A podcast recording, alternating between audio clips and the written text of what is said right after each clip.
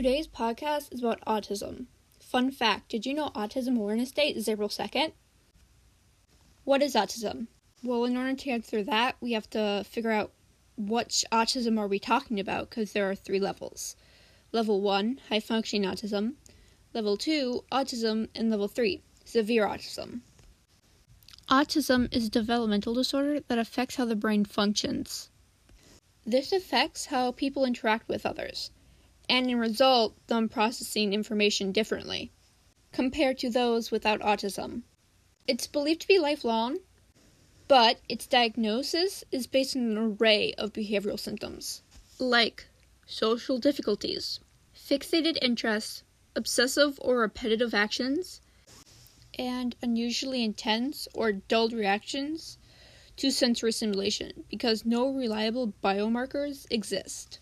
Many children with autism engage in repetitive movements, such as rocking, hair twirling, or, in self injuring cases, they bite themselves and hit their head against hard surfaces.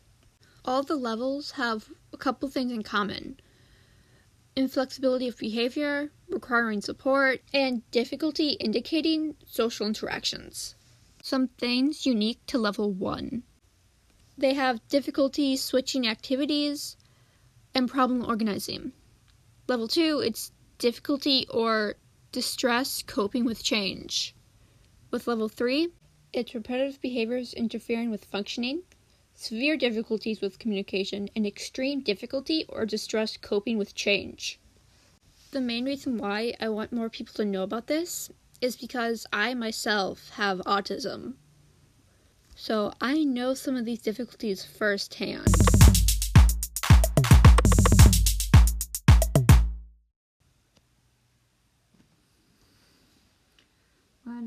Girl, I remember so many different things.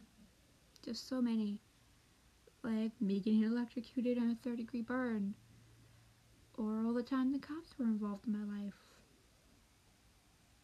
so I wanted to tell a couple stories.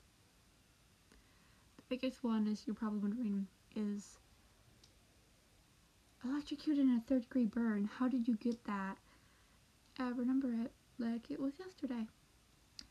I remember walking into the garage to get my dad because he was working on his car. And my mother told me I touched a live wire. My dad told me it was a bare light bulb. But either way, I turned off the light and both got electrocuted in a third degree burn. But I remember being put in the car, my parents getting stuff ready to go to the emergency room. And I remember me sitting in the back seat, chewing on like one of those freezies. It was red. They gave it to me to put it on my finger. But I just remember holding it with my burnt hand and just chewing on it with tears streaming down my face. I remember it so vividly. Uh, another story I feel comfortable sharing would be my 10th birthday. My golden birthday, the day I turned 10. Because I was born on the 10th. Um, I remember it was a pool party in like one of those fancy buildings with the slides where it's also a hotel. But yeah, it was so much fun. I remember I wanted my mom to be there, my dad to be there, my grandparents, my cousins, and everyone else. But the main people I remember being there are like three of my friends and my dad. My mom couldn't make it because my dad ended up getting a phone call saying that she was in the hospital because her sodium was too low.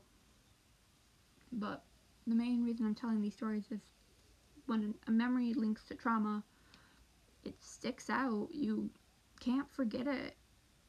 There, sure, you can ease the pain, but the memory still stands there. Like, this is the time this happened.